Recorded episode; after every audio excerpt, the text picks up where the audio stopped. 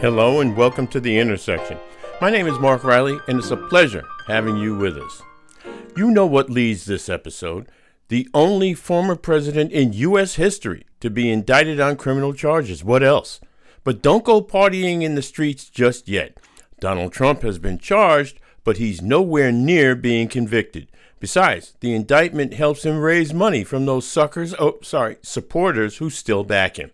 Like they used to say, and in other news, after the tragic and senseless killing of six people in a Nashville, Tennessee school, you would think Republicans might rethink their knee jerk opposition to gun regulations? Nope. Their answer more guns. Things are getting sticky for Fox News after a judge ruled Dominion Voting Systems lawsuit can go to trial. And the Saudis and the Saudis want nukes for energy purposes, you understand. And if the U.S. won't give it to them, guess who they'll ask next? Off we go. So, Donald Trump has been indicted, and by the time you hear this, he will have turned himself in and will have been arraigned. What is he charged with? We'll know this week when those charges are unsealed. And by the way, don't expect him to be let off in handcuffs. That would set off uh, a brouhaha between New York City police and, of course, the Secret Service, whose job it is even now to protect him. We do know, though, that Manhattan District Attorney Alvin Bragg impaneled the grand jury that indicted him. We also know he's the first president, current or former, to face criminal charges. It centers around payments to an adult film actress, Stormy Daniels, arranged by his then fixer, Michael Cohen, back in 2016. Cohen is reportedly the star witness against his old boss. Fact is, Trump is only charged with a low level felony and some misdemeanors, and conviction is far from certain. Hush money payments aren't in and of themselves illegal, and Bragg is testing the theory that falsifying business records and violating election law in the same case can, in fact, get a conviction.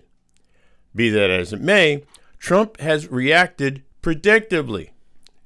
Here's the quote The Democrats have lied, cheated, and stolen in their obsession with trying to get Trump. But now they've done the unthinkable, indicting a completely innocent person. I, I don't know who he's talking about. Unprecedented? Yes. Unthinkable? Not in his case. Completely innocent? We'll see. He's managed to marshal three members of Congress to his side. Jim Jordan, James Comer, and Brian Steele have taken time out of their busy schedules to slime Bragg, who has responded by telling them, in essence, to mind their business. Now, keep in mind that these three members of Congress, who sit on very powerful committees, in fact, one's a committee chair, they didn't know who Alvin Bragg was before this indictment came down. But given who the person charged is, they decided to delve into Alvin Bragg. They wanted records upon records upon documents upon more records from the grand jury proceedings, which, by the way, is unprecedented. Meanwhile, Trump has been using the indictment to do what he always does raise money. By casting himself as the victim of a political witch hunt, he's again able to raise millions which he can use any way he wants. If you follow the money, Trump ought to be thanking Bragg, not vilifying him. I saw somewhere uh, that his campaign said he raised four million bucks in the 24 hours after the indictment. I mean, Alex Jones doesn't raise money that fast. For those who don't think he can run while under indictment, please think again. There's no legal impediment to his running for president again next year. Will it draw more than the crazed faithful to his side? That remains to be seen. I, for one, don't believe there will be a war on the streets or even a repeat of January 6, 2021. Maybe his people have run out of gas. Even so, law enforcement in New York City is taking no chances. They've been beefing up security against the possibility of violent protests. Remember, this is the guy who promised, quote, death and destruction if he were to be charged. The one thing to be happy about is this a guy who faced any number of charges over the years, even while he was president, and has never been held to account, has at least been called to answer criminal charges. And the legal system, as we pointed out before, isn't done with him yet. There's the Atlanta thing, the Mar a Lago thing, the civil thing in New York State.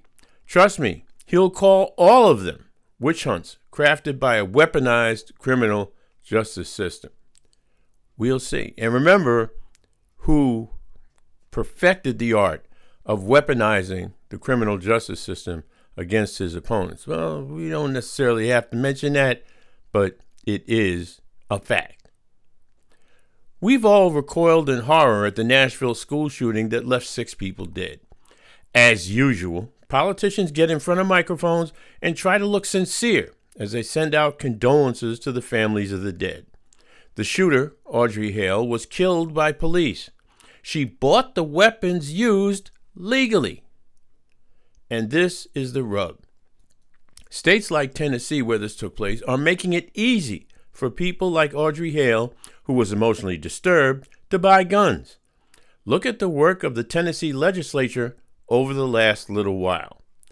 Republicans in that legislature, a 20 minute drive, by the way, uh, the state capital from Nashville, from the site of the mass shooting, have passed a series of measures that have weakened regulations, eliminating some gun permit requirements and allowing most residents to carry loaded guns in public, open or concealed, without a permit, training, or special background checks.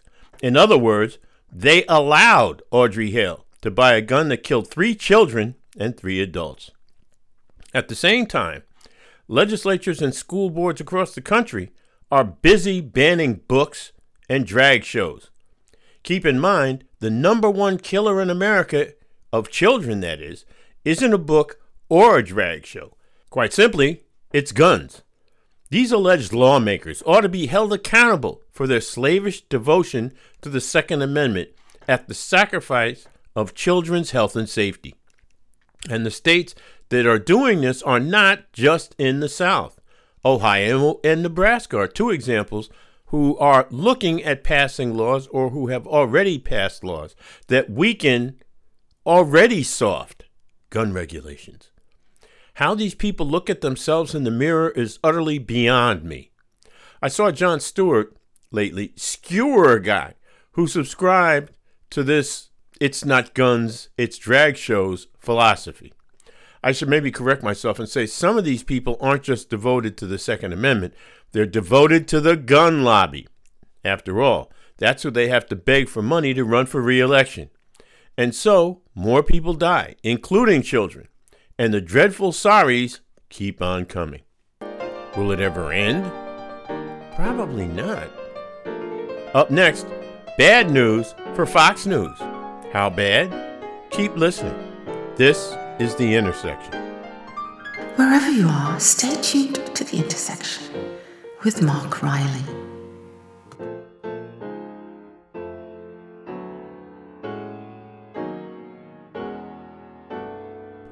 Welcome back to The Intersection. Right about now, Fox News is in a world of hurt. Dominion Voting Systems is suing the right wing news channel for $1.6 billion. Last week, a judge ruled the case can go to trial. That same judge said the case against Fox News is strong. This is the news channel's worst nightmare. 12 individuals deciding whether or not they have to pay probably a pretty thick amount of money. Dominion alleges Fox allowed both hosts and guests to make false claims that Dominion helped Joe Biden steal the 2020 election from Donald Trump. Now, a jury will decide whether Fox knowingly spread those claims. Fox has tried to hide behind the First Amendment, arguing that statements made by their hosts were opinion. Of course, there's already been some evidence that even some of the channel's star hosts didn't believe the false claims made by Trump and his minions. But as is so often the case, just follow the money. Fox had taken serious heat from Trump supporters for calling the 2020 race in Arizona for Joe Biden, and in effect, ceding the presidency to the man. Now, they were apparently worried, was Fox, about the new right wing news channels like Newsmax and One America News. I don't even know if One America is still around. But believe me, Fox was nervous because they were losing audience after that call on Arizona. They had to make sure their money was not at risk, and if slagging Dominion was part of that effort, so be it. Now, let's be clear the bar for proving defamation is a high one. There's no guarantee Dominion will ultimately prove its case. Yet a jury might find they were defamed, and while they may not get the money they're asking for, it would deal a body blow to Fox's claim of being fair and balanced. Do they still say that? I, don't watch them often enough to know. You know Fox is scared when they argue that Dominion overvalued the company's worth when filing the suit in the first place. It's also telling that Fox Corporation, the parent company of Fox News, had no hand in broad, at least they say they had no hand in broadcasting those lies. Once the trial starts, get ready for some intense media coverage. It's now tentatively set for April 17th. Folks, this is what happens when people masquerade as journalists in search of the almighty dollar. Make no mistake, media outlets have always chased money. That's how they survive. The question here is whether any outlet can promote what they know is a false narrative for their own financial gain. Now, a jury gets to decide. And finally, on this episode, our friends, the Saudis, you know, the, the oil people, they're looking to develop nuclear power. They're looking for America to help. Guess where they'll go if we won't help them? This is The Intersection. It's springtime, and you're listening to Mark Riley, The Intersection of Politics and Culture.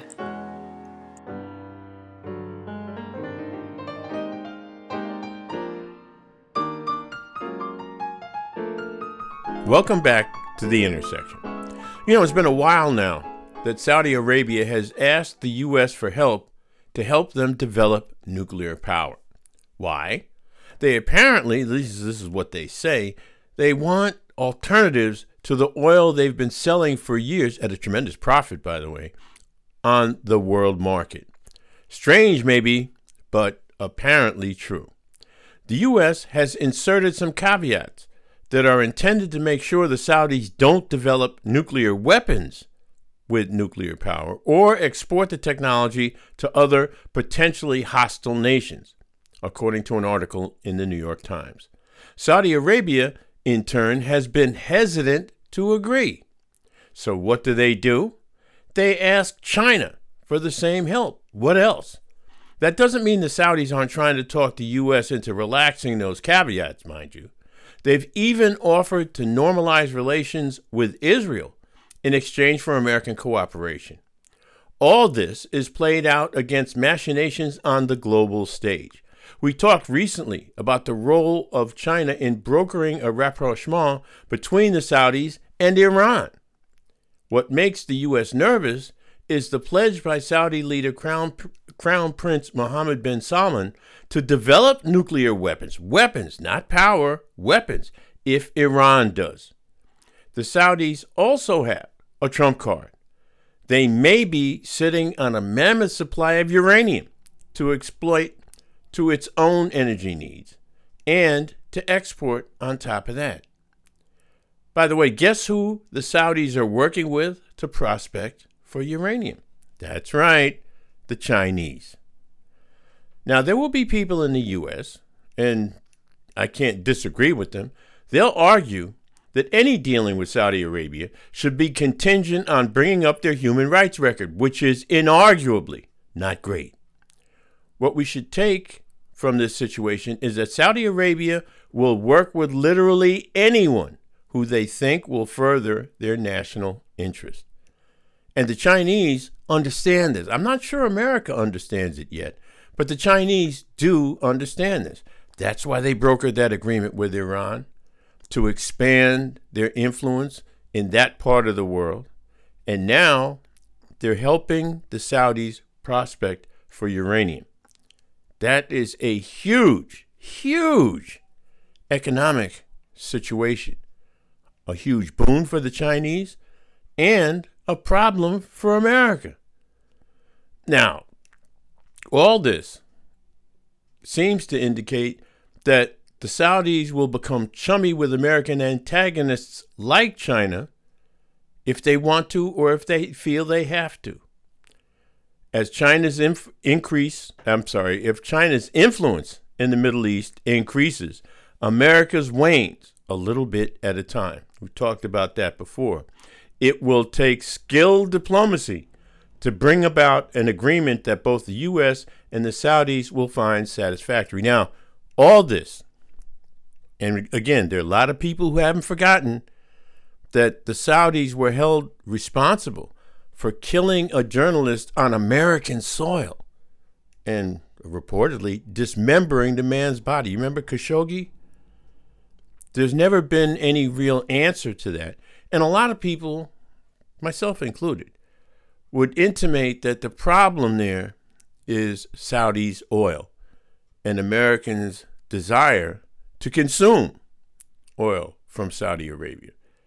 Saudi Arabia is also and has always played an outsized role in the deliberations of OPEC, the Organization of Petroleum Exporting Countries, centered and based in the Middle East, of course.